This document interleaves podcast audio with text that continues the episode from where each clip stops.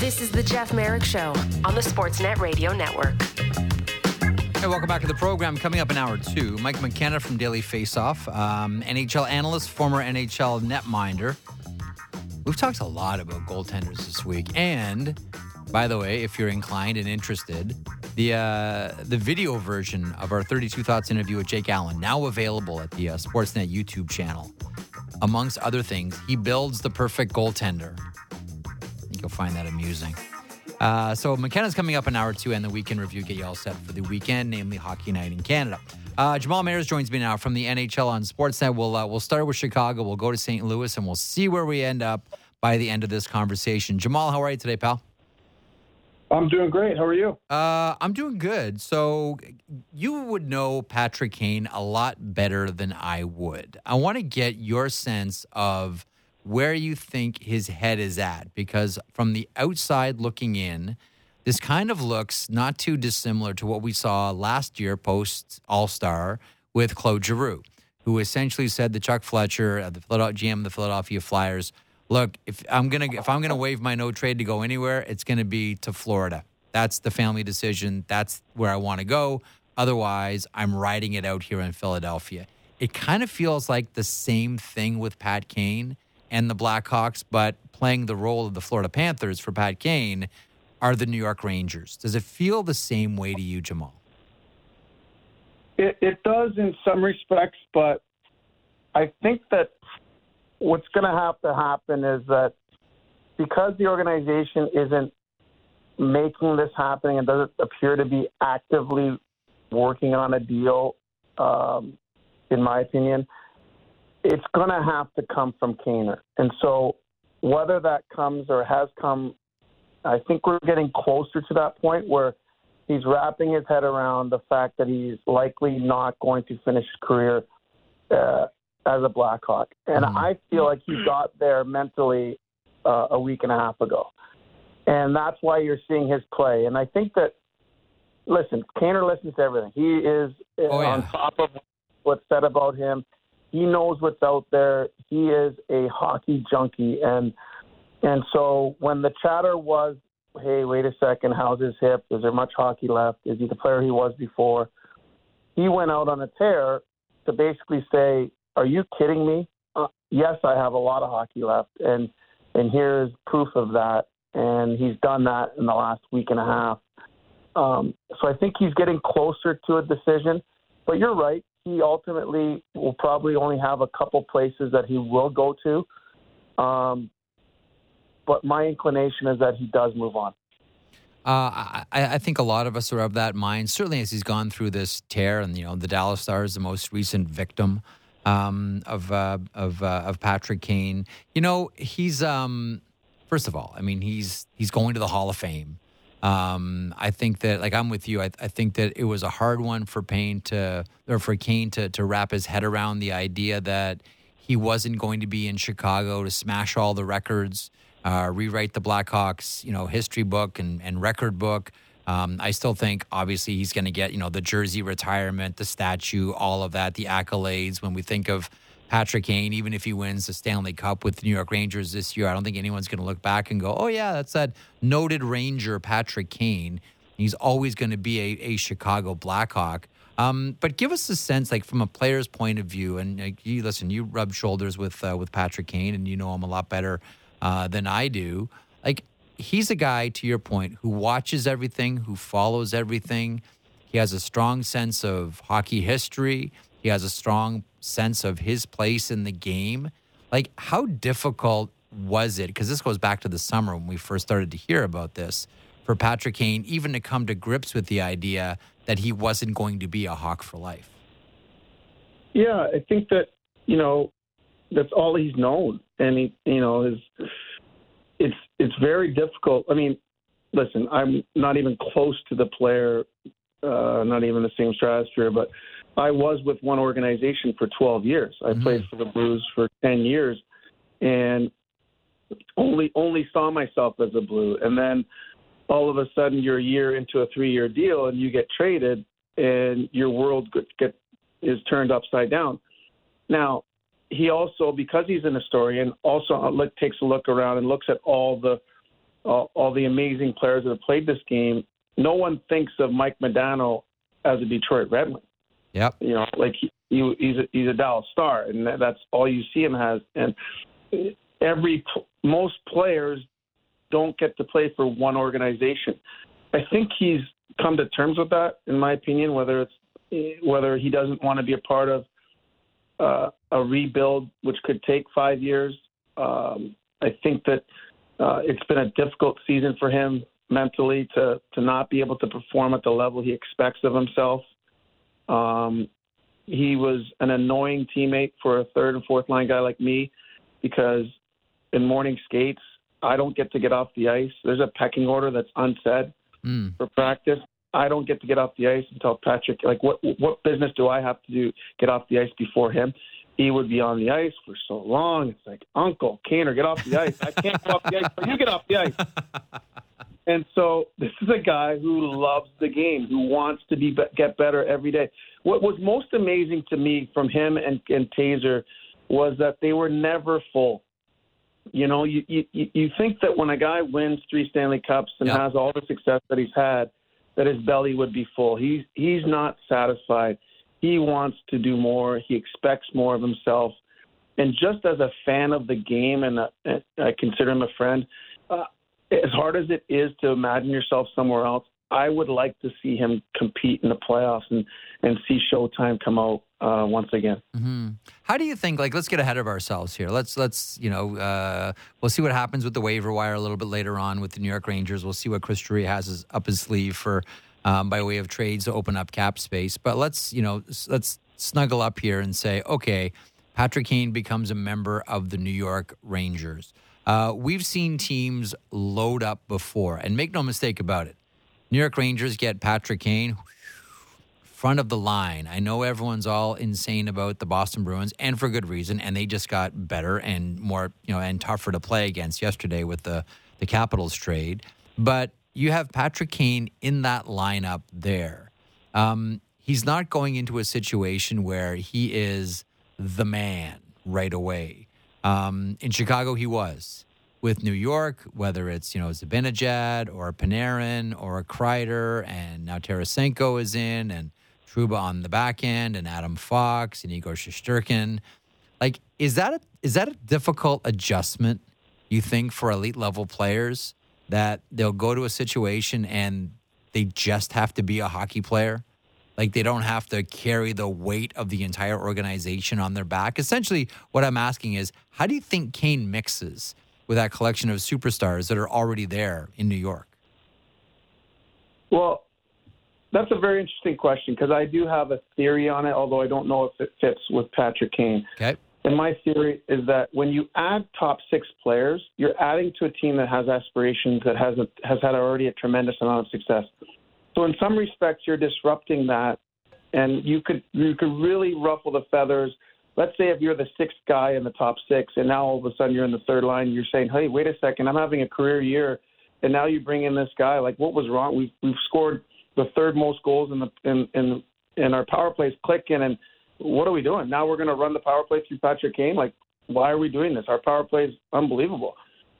So there's that piece that I think is difficult. That's why historically I feel like teams that have added bottom six type guys and at the bottom part of their lineup and strengthen it from the bottom up hmm have assimilated a little bit easier.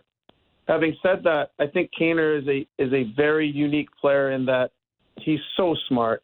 He understands the game so well. He he will assimilate and find a way because that's what amazing great players do to have success with whomever he's playing with and not take away from their game, but he'll find a way to add to their game, um, both on the power play and and and five on five. So uh, where does he fit into that group? I'm not quite sure, but I do know this. Right now they have Jimmy Vesey on the top line, I believe, was Yep. Benajad and Kreider. Uh, I like Jimmy Vesey, but um, sorry, uh, Patrick Kane would slide in there pretty nicely as a as a right winger. Yeah, I like Jim, I like Jimmy uh, Vesey too, just not not Patrick Kane much. If you catch my drift, No. like it's an obvious, it's an easy one. Exactly. So, I mean, I think that it, it, it makes it a little bit more difficult to move him when he's limiting the places that he's willing to go to. So I think the expectation for what they're going to get is less than um, perhaps you would see in a, in a real open market type of situation because he's dictating where he wants to go. And if he's only going to mm-hmm. go and, and the market knows he's only willing to go to X and Y, then why would you overpay for that? It, so it, it becomes even more challenging, but you certainly don't want to let a player of that caliber walk mm-hmm. if you have no intentions of signing him and he ends up leaving. That would be that'd be a tough pill to swallow as well. So um, I think there are two or three places that he's willing to go. Um, they're going to have to be contenders, and I my hope, honestly, if I'm being frank, is that the Buffalo Sabres were closer or were in because that could be an interesting place as well. Yep. Um, but because I believe they have to hop over, they're only a few points out, but it's the fact that they have to hop over two teams just to get in. In fact, three teams. Um, that makes it more unlikely. But uh, what a fun storyline this is, oh, yeah. and I'm excited to see how it plays out. Let me. Uh, I, I, don't disagree, and I think we've wondered if there was ever, you know, I remember once upon a time. You remember the the era where the the big trade rumor was always, uh, oh, it's going to be Ryan Miller for Patrick Kane. Like that was like that rumor was out there for like no joke, Jamal, like like two years easily, and Patrick Kane is going back home and blah blah blah. blah. Anyway, um, let me ask you about right. this, let me ask you about the St. Louis Blues. You mentioned the Blues a couple of seconds ago.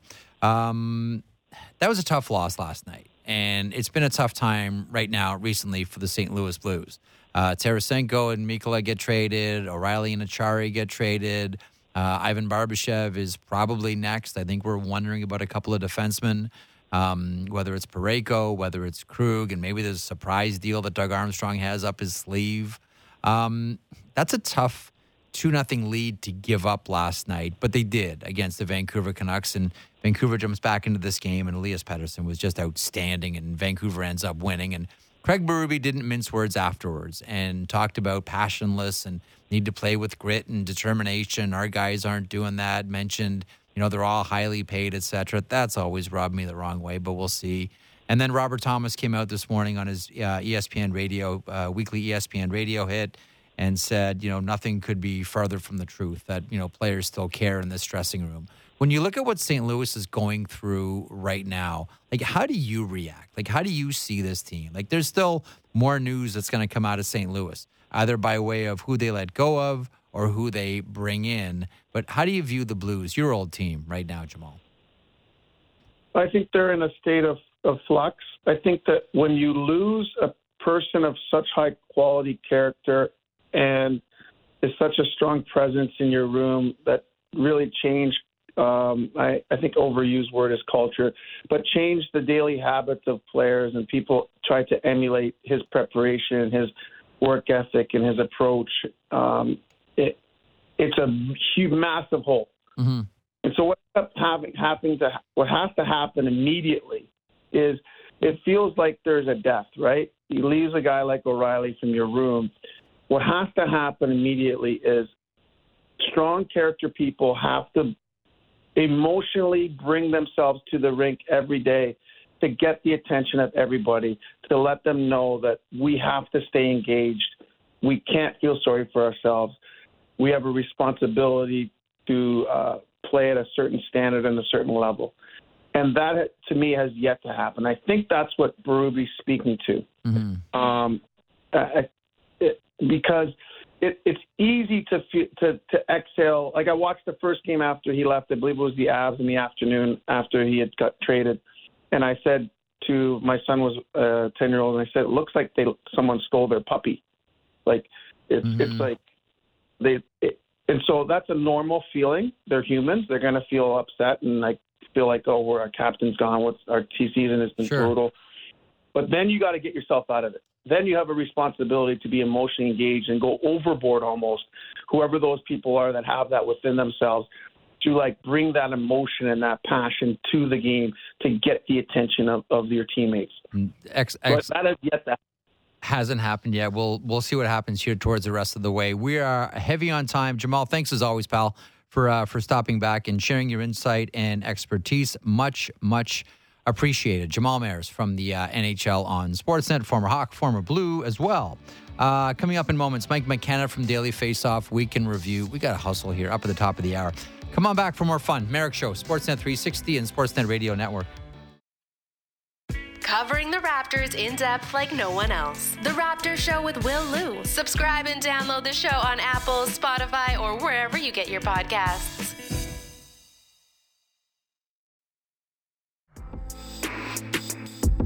This is the Jeff Marek Show on the Sportsnet Radio Network. Okay, so you can file this one under This is my shocked face. Chicago Blackhawks in San Jose. Patrick Kane will not practice today.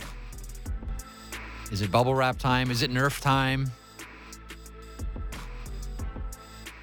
Is it chill out time? Is it trade related reason time for Patrick Kane? We're getting there. What we're what we are watching is what'll happen in exactly one hour's time, and that is NHL waivers to see what the New York Rangers do and who they place on waivers, and to see if Chris Drury can move some money by way of trade or waivers today to make this thing happen.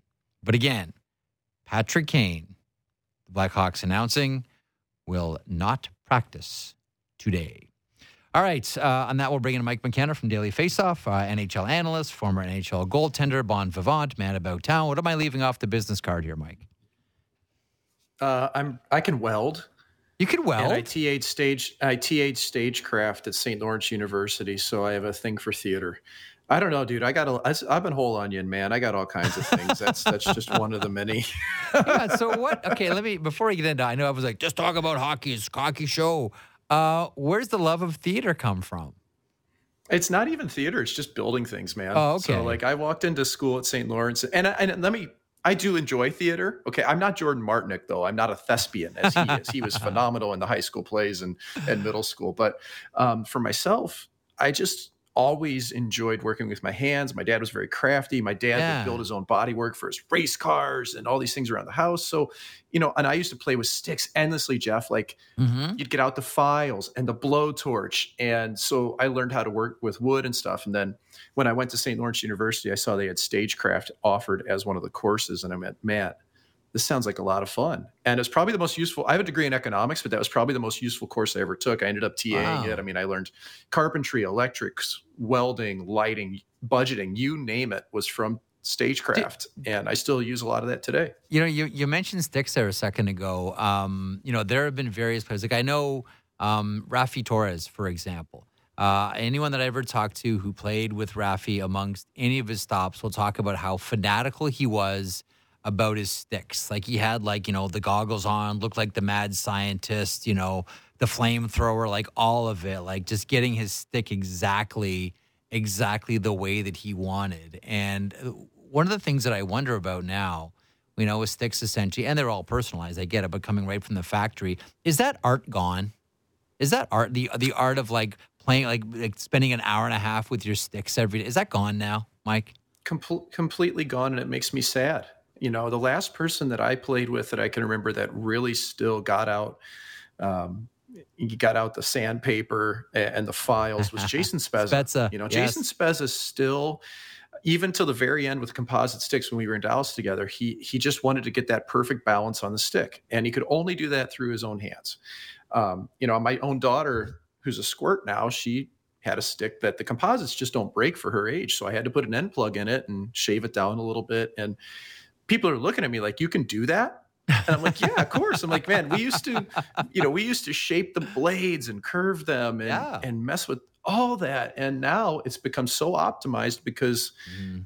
you know, when the synergy stick from Easton became very popular, it more or less took it down to five curves.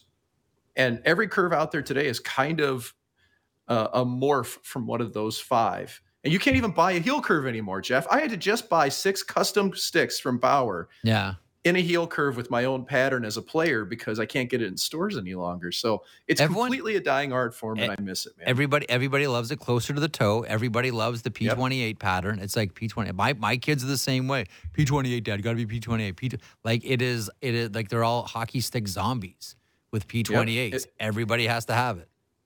Yep, and we can all blame Adam Oates because he was the guy who started it with Steven Stamkos and others that you have to go to this big mid curve, big open toe, catch pucks, and make it better. And um, it's definitely changed, He's- man. That's just the way it works. He's got an interesting uh, ad. It's, it's funny because I was just having this conversation and got sent a picture of the latest. I swear we're going to talk about Patrick Kane in a second here, folks. Hang on. Um, I, I just got sent a picture because Oates has a, a, a new blade that he's he's working with his guys, and I think it's a Warrior stick, and it's flat at the heel for taking hard backhand passes. Nice, But it's No, and, it, but it, and it's still and it's still got more more. like, You're right. Like the the the the the the, the curve starts sort of at the at the midpoint of the blade, but it's really interesting how it almost looks like a straight blade around the heel. And the thinking Mm-hmm. is, like I mentioned, taking hard passes uh, on your backhand, which as a skill now you have to do more so um, than ever before. Um, hey, Mike, how are you, pal? Good to hear your voice. Again. Hey, I'm doing great. That was we could have gone forever there. You know, I I, really I got I, realized. got going there because I listened to you talk to Jake Allen along with Friedge on the 32 Thoughts podcast, man, and it was amazing. And it kind of took me down an equipment rabbit hole because Jake and I have done that before together so many times. So that was a fun listen He- yesterday. Thanks for yeah, doing that. thanks. He's he. Listen, nothing to do with me and Elliot. We just sort of blathered out a few questions, and he took the ball and did the Heisman. Um, I'm I'm fascinated with with Jake Allen. Like I'm I love having conversations with goalies. That's why I like talking to you. Like I like talking to Woodley and Valaket, like guys that really understand the position and the, like the way that I always phrase it is you got because I've always loved goaltending and I've always loved goaltenders. To me, it's the most unique position in all of sports. Maybe I'm saying that because as a kid I was a goalie and I'm just navel gazing. I don't know, but I love talking to goalies. And when I talk to you guys, it's like you you help me learn how to love something in a different way like something that i already loved you learn you, you teach me how to love it in a different way and that's what i like talking to jake allen about like i love that conversation i loved his you know when we asked the frankenstein monster question you know build the perfect the perfect goaltender but even just talking about equipment and you know when we brought up the helmet and he talked about the straps and how long the straps mm-hmm. have been around and technology all around. I've felt this way, whether it's the pegs for the goalposts. We've had the Marsh pegs now for what, Mike, like 35 years, 40 years? Since 1991. Okay, so we've had the Marsh pegs since then, and you look at the the straps that they have on on goalie masks right now, which tend to pop off, and we think of Hellebuyck, and we think of the Oettinger situation pulling it off in that game against the Rangers. Like we have, we still have some areas of the game that we look at and say, you know what, this is still pretty primitive by today's mm-hmm. standards. Like we sh- we should have something better for the goalie mask. We should have something better for the pegs and the nets. The- These are a couple of areas that you look at and say, uh, this is barely, you know, a, a, a couple evolutions above cavemen. Yeah, and you know what's interesting about it to me, Jeff, is I think about even stick technology. You know, I'm running out of my summer stock. I don't have sticks any longer from when I played, Uh oh. and I still pull out. And they're player sticks. I got plenty of goalie sticks. I hardly Yeah. use the goalie ones, but I play forward, you know, once or twice a week. And I pulled one out from about a decade ago. It's a Riley Armstrong stick from when Oh, we were in Binghamton, wow. New York, together. And his blade, just the the weave of the carbon fiber from a 10 year old stick, how primitive that was compared to today's carbon fiber with the big, wide, light weave. There's tensile strength is so high they can bend in half. You think about how much technology has moved even in 10 years for Yeah. the sticks. And we can't keep helmets on goalies' heads and come up with a system that keeps buckles It- from popping off that can make it work. It's it's crazy, but you know what, Jeff? I'm going to hold this and I'm going to I'll wrap on it real quick, but I truly believe the NHL needs to fund this themselves to do the R&D and then make it a spec part amongst all masks. They come up with the solution for the Yeah. clips. It won't cost that much. You hire an engineering firm to do it, and whatever they come up with, every mask maker has to use those clips. It's a simple solution, hmm but nobody's listening to me, Jeff. So here's my chance, and I'm going to take it and run with it. And if anything good comes from it, I'll take all the royalties. All right. Uh, I love it. That's right. Exactly. There's uh, there's no I in team, but there's two I's in invoice. I'm Mike McKenna from Daily Faceoff, and you can send your check too. Um, I want to ask you about sitting players. Now, you've got a piece up at Daily Faceoff about it. Uh, we're going to see it here with Pat Kane. He's not practicing today. We think this thing is going to hit some type of conclusion maybe sooner than later, but we'll see. Um, I know that Vladislav Gavrikov is really not enjoying not playing. And I wonder now that Edmonton has gone through Pittsburgh and now they're in Columbus. They're playing the Blue Jackets tomorrow. You know, Gavrikov is a team that's been associated with Edmonton at various times. I wonder if we see a deal and Gavrikov can finally play again. Jakob Chychrun, trade related reasons, etc. See it a lot. Last night we saw it with you know mm-hmm. Orlov and Hathaway, and then he, they ended up getting dealt. Your thoughts on on this one? Doesn't this feel similar to when teams started to use lower body and upper body to describe injuries? It's become the buzzword now. Trade related reasons. That's the phrase. Yeah. I hate that phrase, man. We're going to hold this guy out of the lineup because of trade related reasons. Well, well you, you, know, the interesting thing, if I can interject, the interesting thing about that is, I mean, it is such a bland blanket for mm-hmm. anything I said this before to, to Elliot when when Chick the Arizona press release came out about Jakob Chychrun. I remember saying to Friedge, like, isn't this just maybe another way of saying we're thinking about trading this player, but right now he's injured or is dinged up a little bit? To me, it's one of those ways you throw a blanket on an injury announcement. You could easily do that. Yeah. I just, I think this flies in the face of competitive spirit. And, and here's the thing I think I'm screaming at the sky a bit because I don't see it changing. You know, there's no rules to prevent teams from sitting a player out for any reason. Coaches do it all the time. They healthy scratch somebody. Sure. Um, if you're trying to protect an asset, hey, Jarmo Kekalainen and Bill Armstrong, they are free to sit these players as they choose. I understand that. I just can't stand the optics of it. I think it's a, a disservice to the fans that are paying their money to see the best product on the ice. And I even think within the locker room, you're looking around and you want to win hockey games. I don't care how bad your team is supposed to be. Look at the run that Arizona just went on recently where they got points in nine out of 10 games. Mm-hmm. You know, they're, they're looking at this going, man, we're not going down without a fight, even if the team wants us to lose every game. Mm-hmm. And, and that's tough because I think that, you know, our fans want to see the best players out there. And I think the players just want to play. That's what you're paid to do. And you know, you're at the point now where is is there a declining return on a Gavrikov because he hasn't played in two weeks? Mm-hmm. You know, I wonder if that's not even a little bit of real, right? Same with with Chychrun. And you know, I just think that if you're going to sit Chychrun this long after you've already had how many pressure points? We went through the 2022 trade deadline, went through the 2022 draft, went through 2022 yep. free agency, the entire summer with no trade. At this point, just move the player. uh, you know what? I, and I understand you may not get the most return you ever think, but it's like putting a house on the market and hoping somebody comes up to your price. Sometimes it's better to set the price a little bit lower and let that bidding war start because that's what this feels like now. Half of these teams are using these trade related reasons just to try to get their last offers in. And I don't really appreciate that. If you treat tr- if you're going to sit somebody for trade related reasons like Ottawa did with Tyler Motte and trade him that day, Jeff, I'm fine with it. That's fine with me. But you can't let these guys sit on the bench or sit in the stands for the better part of a week, 10, 11, 12 days to me. It just, it's the wrong, it's the spirit of the thing, man. It's the spirit of the thing, Reg. I, I just don't agree with it. Hey, uh, Dickie Dunn wrote this. Um, it's got to be true. Uh, the thing that I wonder about, uh, just as a quick aside with Chychrun, here, here's what I wonder about at this point because listen, facts and the environment are always changing and the marketplace is always changing. And we know that Bill Armstrong has a certain price, which is, you know, essentially the equivalent of three first round draft picks for Jakob Chychrun. And he's waiting for and has been waiting for, um, you know, the, uh, the landscape to tilt his way and for that situation to arise so he can get his price. What I'm beginning to wonder about too is, and because it's not just the NHL that is changing, but also the Arizona Coyotes and their situation. You know, given that that is this is year one in in Mullett, right, in the college rink. What I'm beginning to wonder is here too now, making this deal even harder perhaps than before. I wonder if we're at a situation now where Arizona just can't take money back. Like they hmm. just can't. Like I read Craig Morgan yesterday and Javier Gutierrez. You know, we know he's mentioned we're going to run this thing really lean you know, until we find out about the new rink and then get the new rink, and then we'll actually try to be a proper NHL team here and stop stop with the uh, with, with the charade. I just wonder if you know the environment has changed, the marketplace has changed, and the Coyotes have changed, and now making it more difficult. And maybe this was the LA hangup. We believe it is. They just can't take any money back.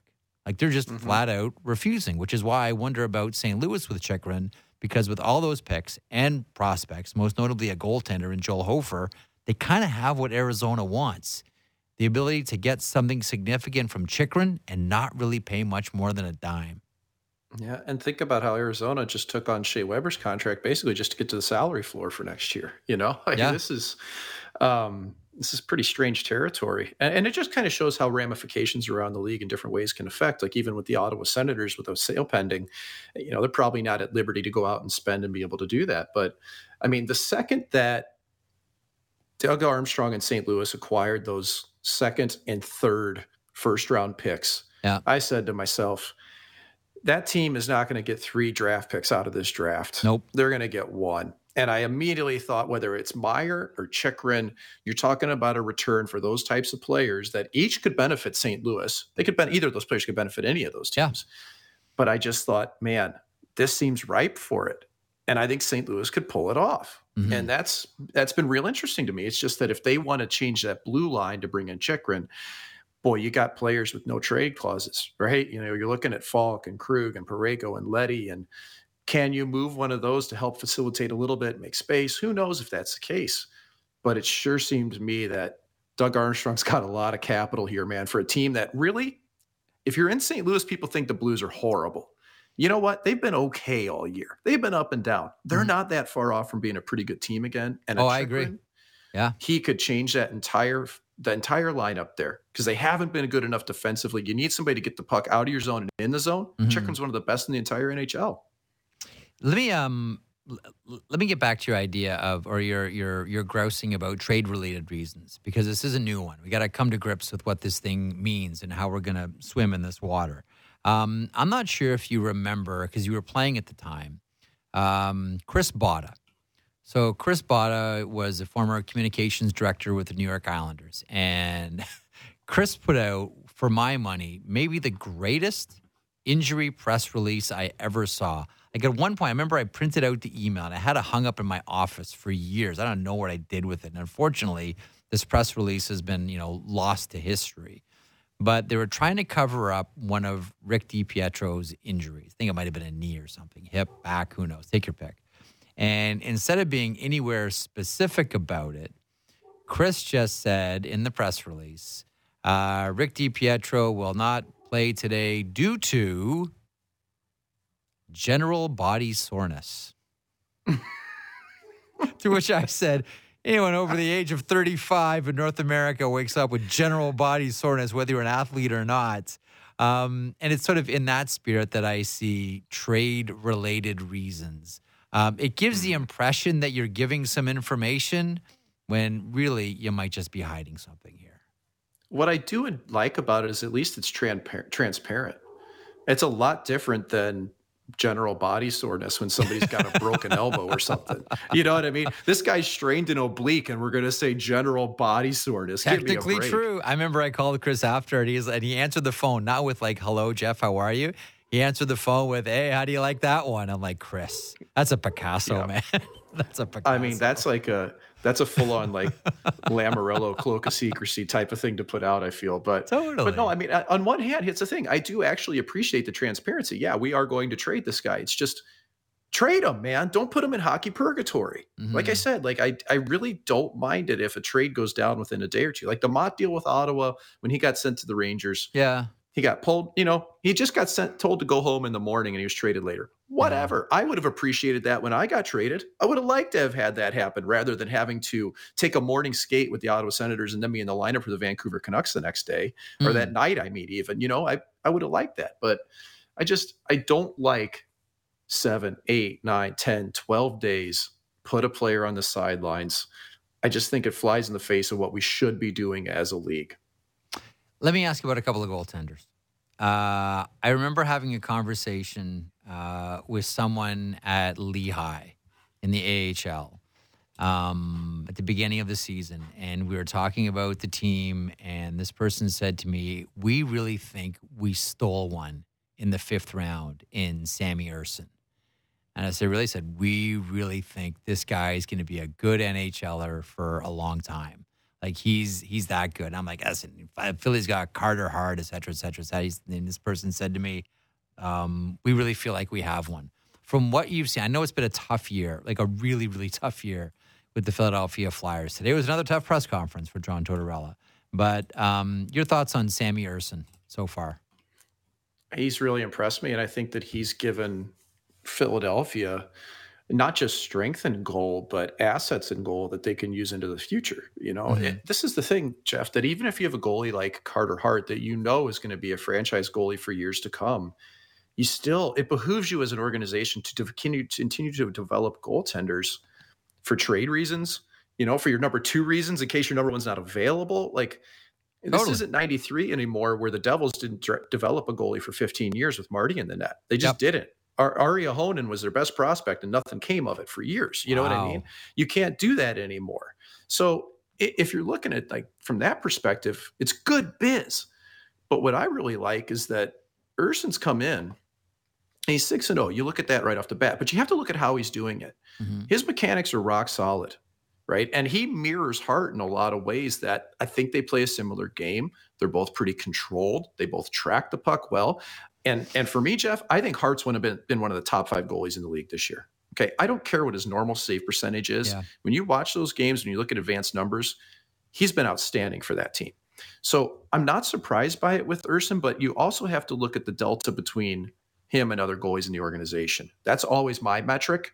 Okay, Felix Sandstrom struggled a bit this year to start the year, but he also yep. played the back end of every back to back. Torts never let him start the first game of a back to back series, Jeff. So I felt like he got railroaded a little bit, but the bottom line is that Ersson's come in to kind of a similar situation and he's grabbed hold of it, been successful, and largely mirrored, mirrored or even bettered everything that Hart's done. He's only going to get better, and they've got a great goalie coach in Tim Kim Dillabaugh there. I'm not surprised by it.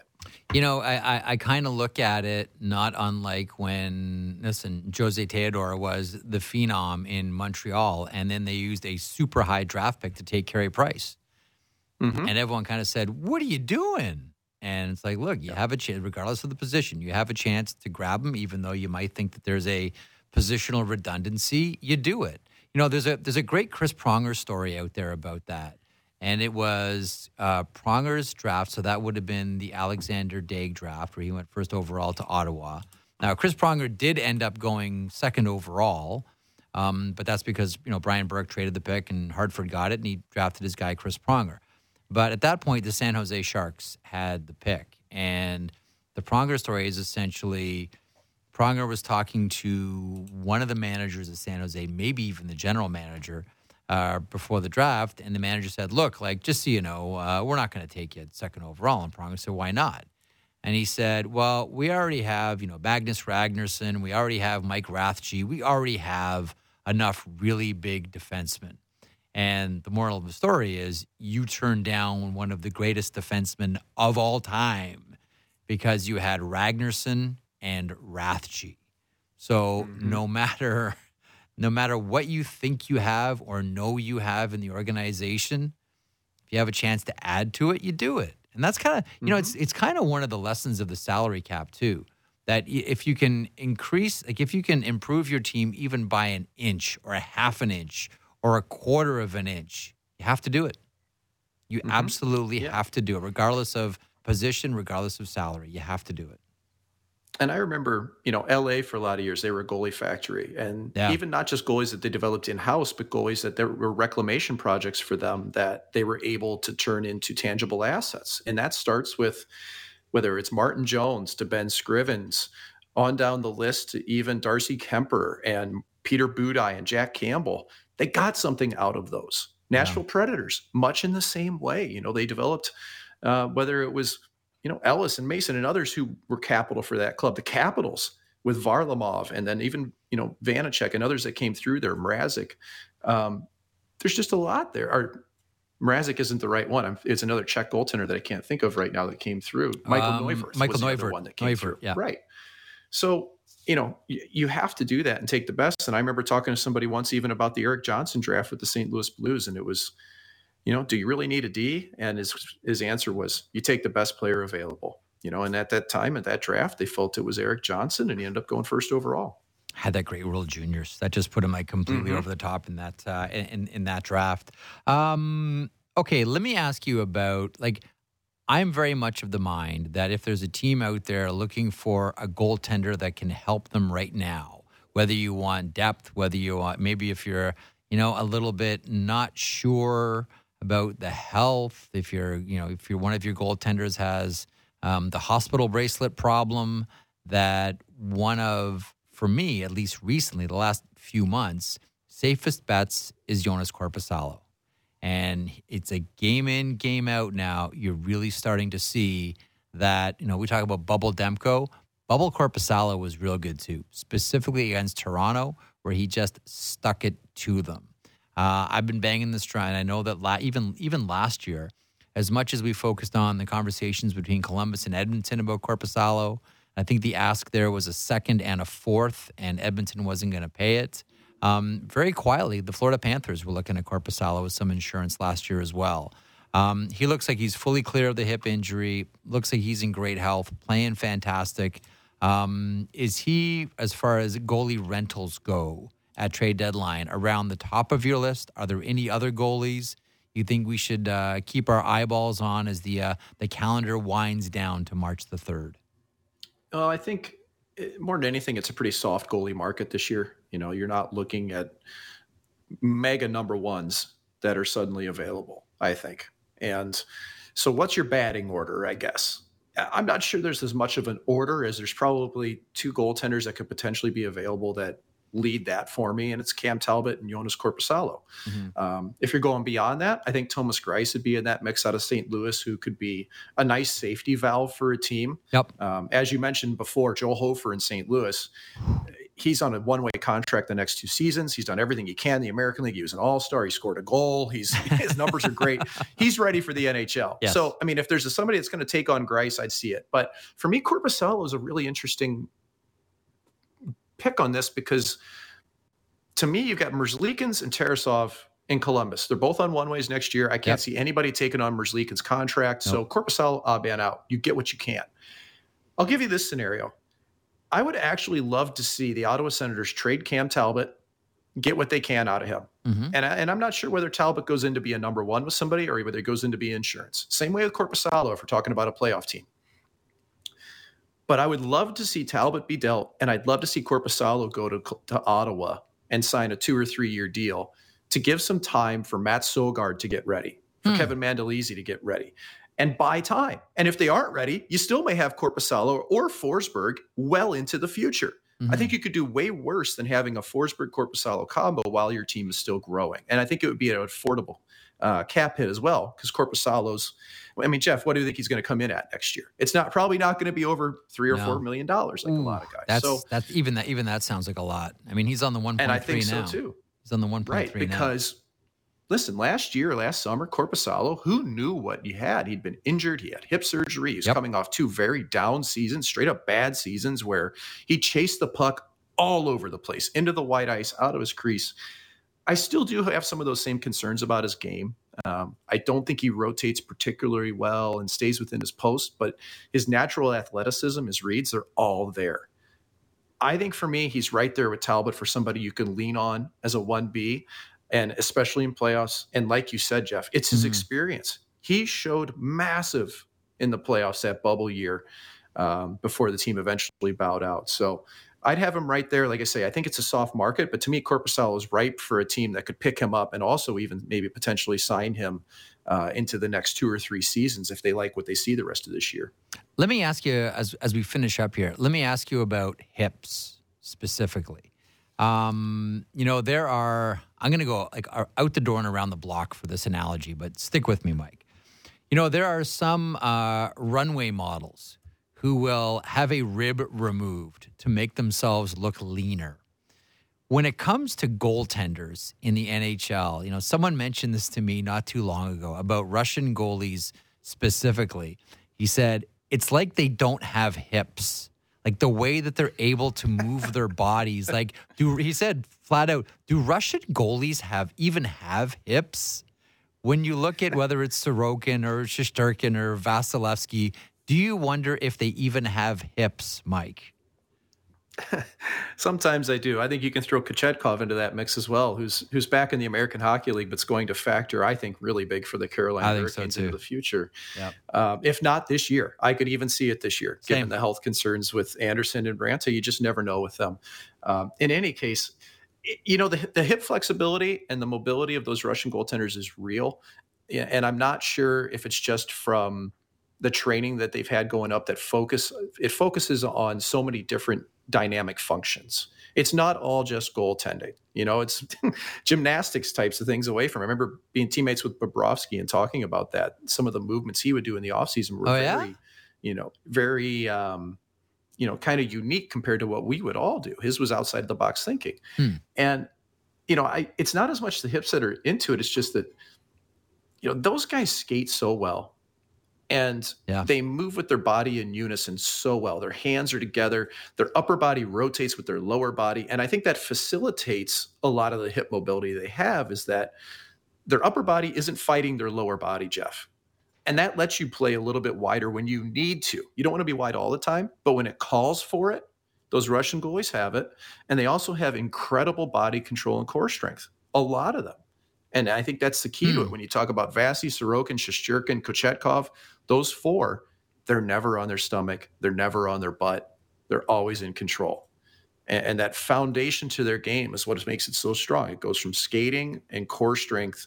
And for the most part, the Russian goalies really excel in both those areas. So you're not picking up the theory that they've had their hips removed?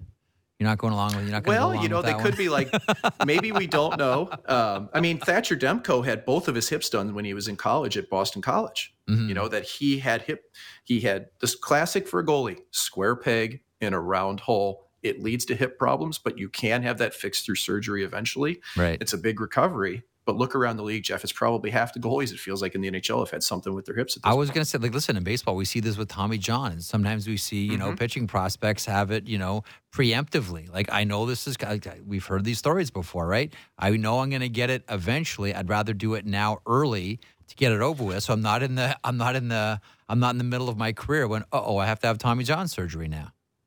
Yeah. Well, you know, thankfully for me, this body that I have was built like a tank, apparently. I never had problems with it. I feel pretty good today. Um, but I know that I am in what at least seems like the minority. Um, but you know what? You talk to any old goalie, we all have the goalie wobble, right? It's like yeah. race race car drivers, old Indy car drivers. Yeah. They used to have the driver's hutch, right? They all had, hit, they crashed, they destroyed their ankles, their knees. They'd all have a limp to them, a racer's limp. Yeah. Goalies have kind of the goalie wobble where we just we feel it. We wake up, it hurts, but we just get through our day. Just get through the day. The uh, the, the curse of the goaltender. Uh, Mike, you're the finest. Thanks as always for stopping by, pal. You be good. My pleasure. Anytime, Jeff. Thanks for having me. You can read Mike at Daily Faceoff, uh, NHL analyst, former NHL goaltender. He's like flat out one of the smartest guys in hockey. Period, folks. Uh, do yourself a favor. Check out uh, Mike McKenna's stuff. Russian goalies have hips. Of all the dumb things that I've said on this show, like seriously, and that's a lot.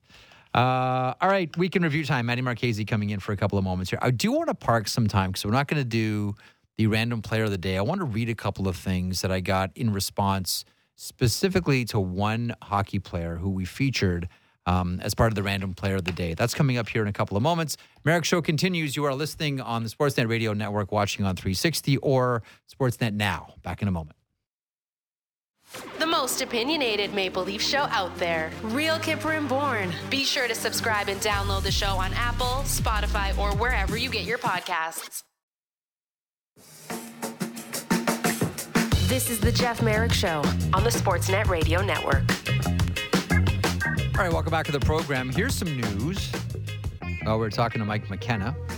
Pittsburgh Penguins tweeting out Coach Sullivan on Kasperi Kapanen's absence from practice. Quote Hexy informed me before practice that he was held out because he's going to go on waivers here this afternoon.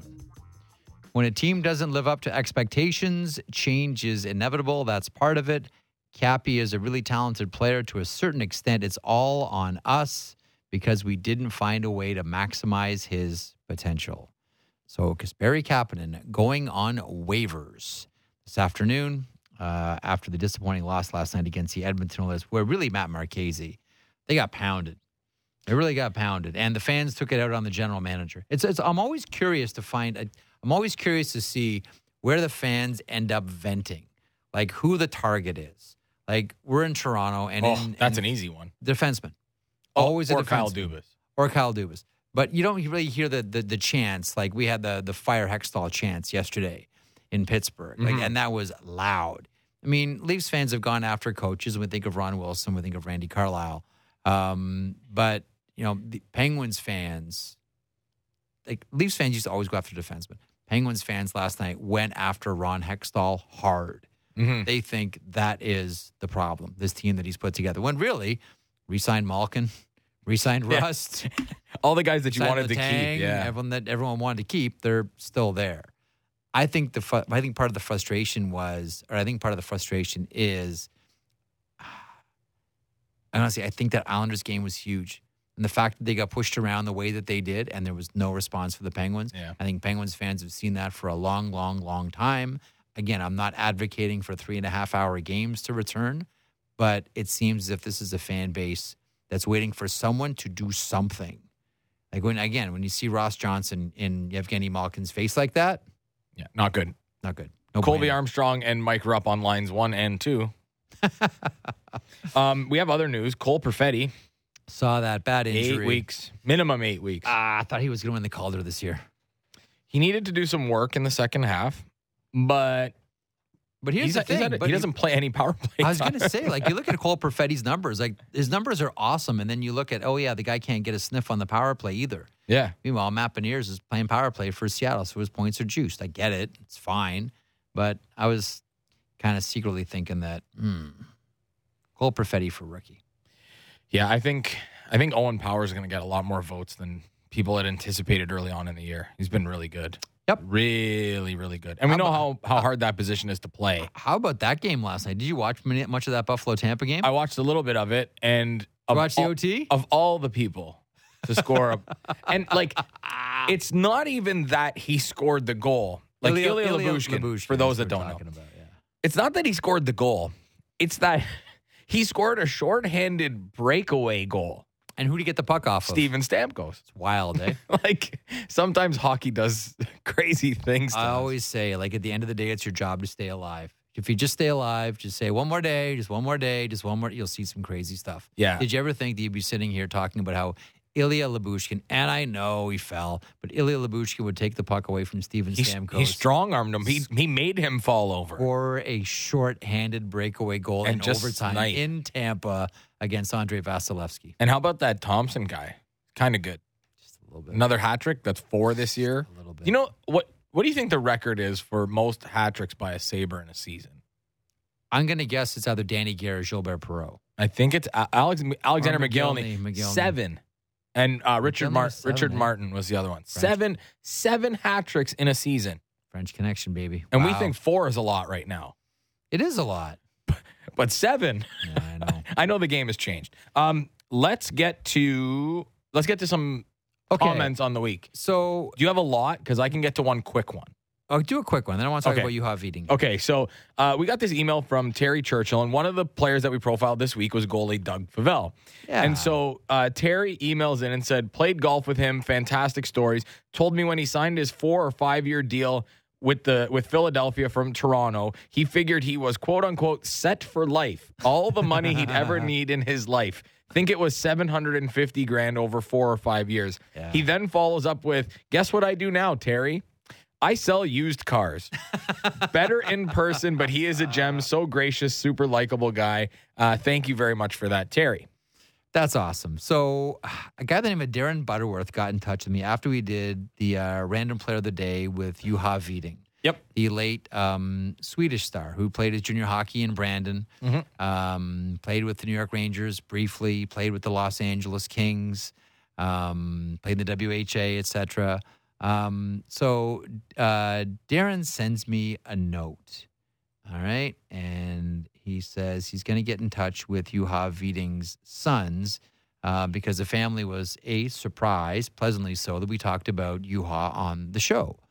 Um, and by the way, like he was, Juha Widing was one of those players that, you know, if he didn't let what happened off the ice affect how he played on the ice, he was good, man Mm-hmm. and he was fast and uh, I had a conversation with Bill Mikkelson. I'm going to get there in a couple of seconds. Bill played with him in Brandon, and he's like, he showed up from Sweden to play junior hockey in incredible shape, and nobody could catch him.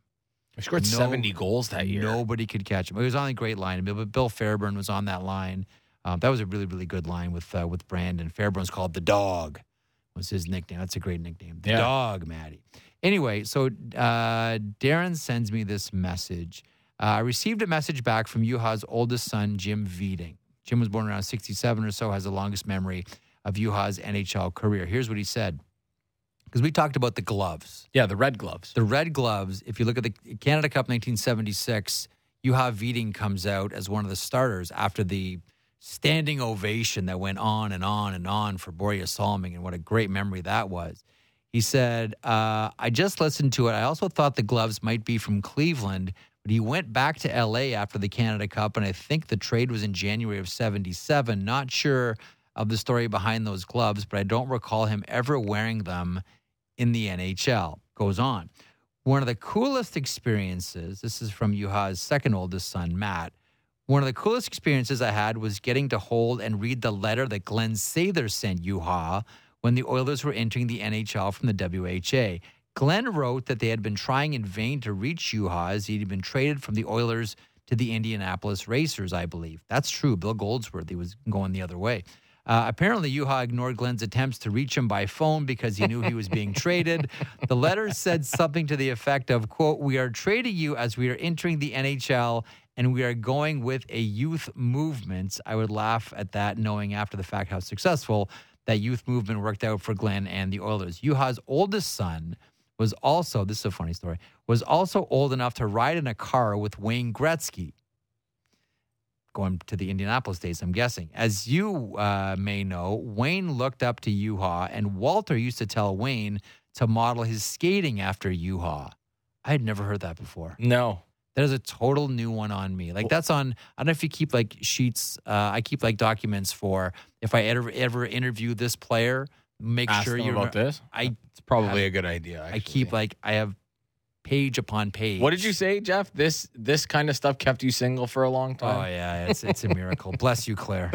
Uh, it kept me kept me single for a long time. Um, Wayne looked up to Juha. Walter used to always tell Wayne to model his skating after Juha. During this particular car ride, Jim got sick and threw up all over Wayne. We used to bug Jim about it, but truthfully, I was pretty jealous. We used to play a lot of street hockey in the Widings Oh, backyard. that's amazing. I was lucky enough to play with a signed Marcel Dionne stick. The wooden blade was so badly worn out that it was almost a sliver. I was gonna say it's one of the. I just saw a video where it says there's always that one kid who has the really thin blade when you go out to play road hockey. That was the kid. but It was signed by Marcel. Dionne. it's a Marcel Dionne signed stick. God, what that would be worth. It's like the Ray Scapinello story of getting autographed sticks all through your career, dropping them off at your parents' house in Guelph at the end of every year, going back at the end of the career, uh-huh. asking mom where the sticks are, and she says they're holding up the tomatoes. Those Italians, honestly, I'm Italian. relax. I was gonna say it. All those Italians. I that That's was you. that was my backyard. was like it? it was just like, and I think it was.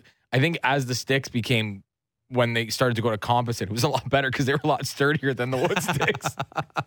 I always said about Scampy's like uh, like his his mom like that family had like the most expensive Oh, know, yeah. pasta sauce of all time. When you look at how much like the Esposito and uh, Gretzky and Lemieux and Lafleur and well, I mentioned Marcel Dionne. I'm sure he would have had Little Beaver in there too. Uh, how expensive those sticks would have been, all cut down for the tomatoes. Like I love tomatoes too, but yeah, not that much. Come on. I'm a big fa- I'm a big fan of homemade tomato sauce, but mm-mm. One more note on Juha. Uh, did well in investments. That's good. The family still own apartment buildings in Los Angeles, but Susan, that was his wife that he met in Brandon, uh, spends a lot of time with Jim, that's his son, in Clear Lake, Manitoba. I texted Leah Hextall about that because she's from there, and the Hextalls would go there. She says it's beautiful.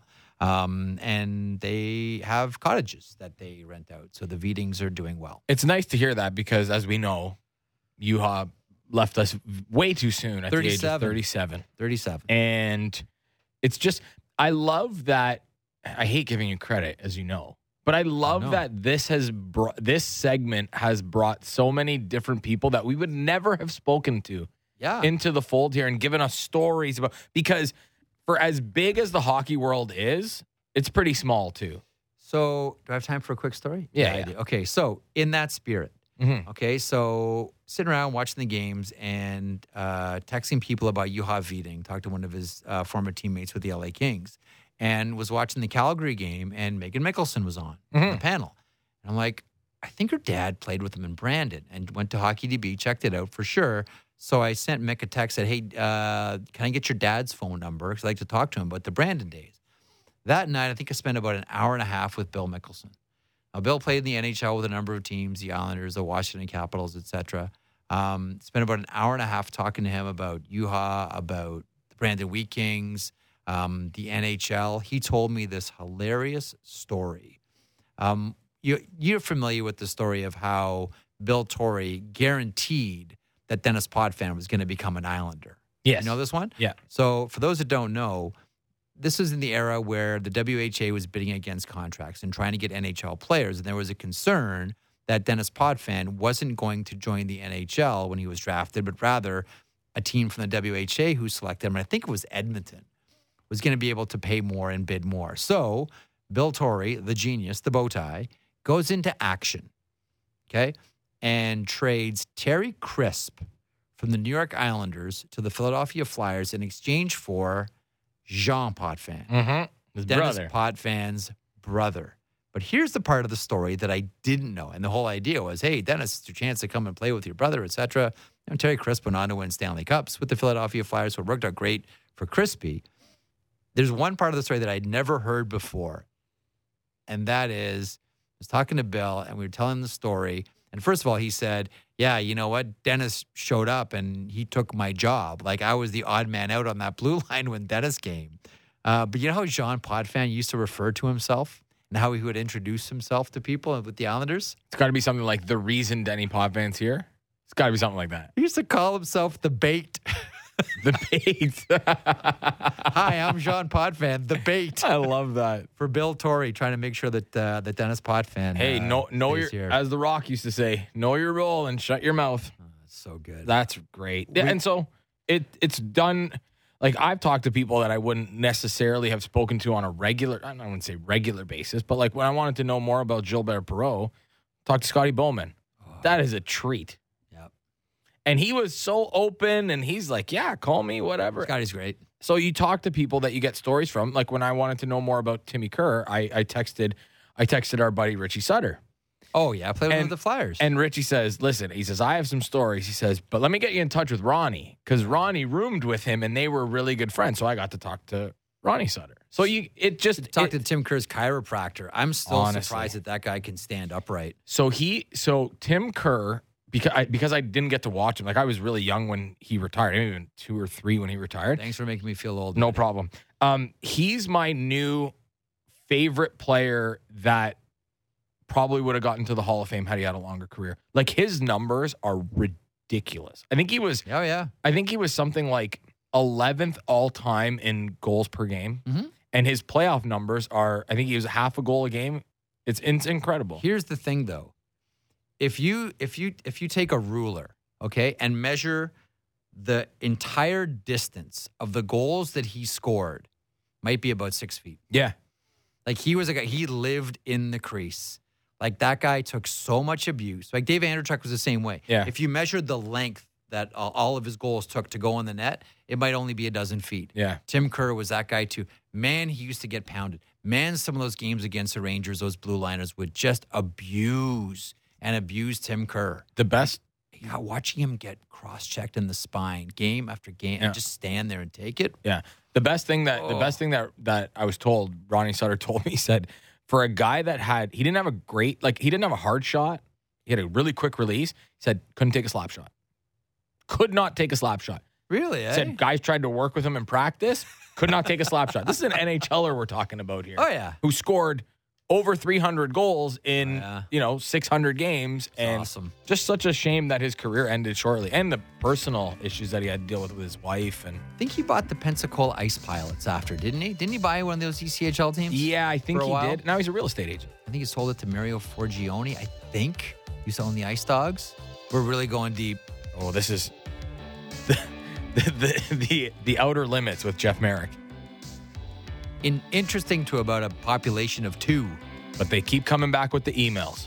All right. Uh, thank you, Manny Marchese. Have a great weekend. Your big show tomorrow. Big show. Plug it. Plug it. Plug 10 it. o'clock Eastern.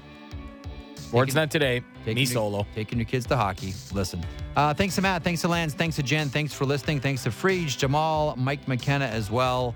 Hockey night tomorrow. Marek Show back Monday, noon Eastern. Have a great weekend.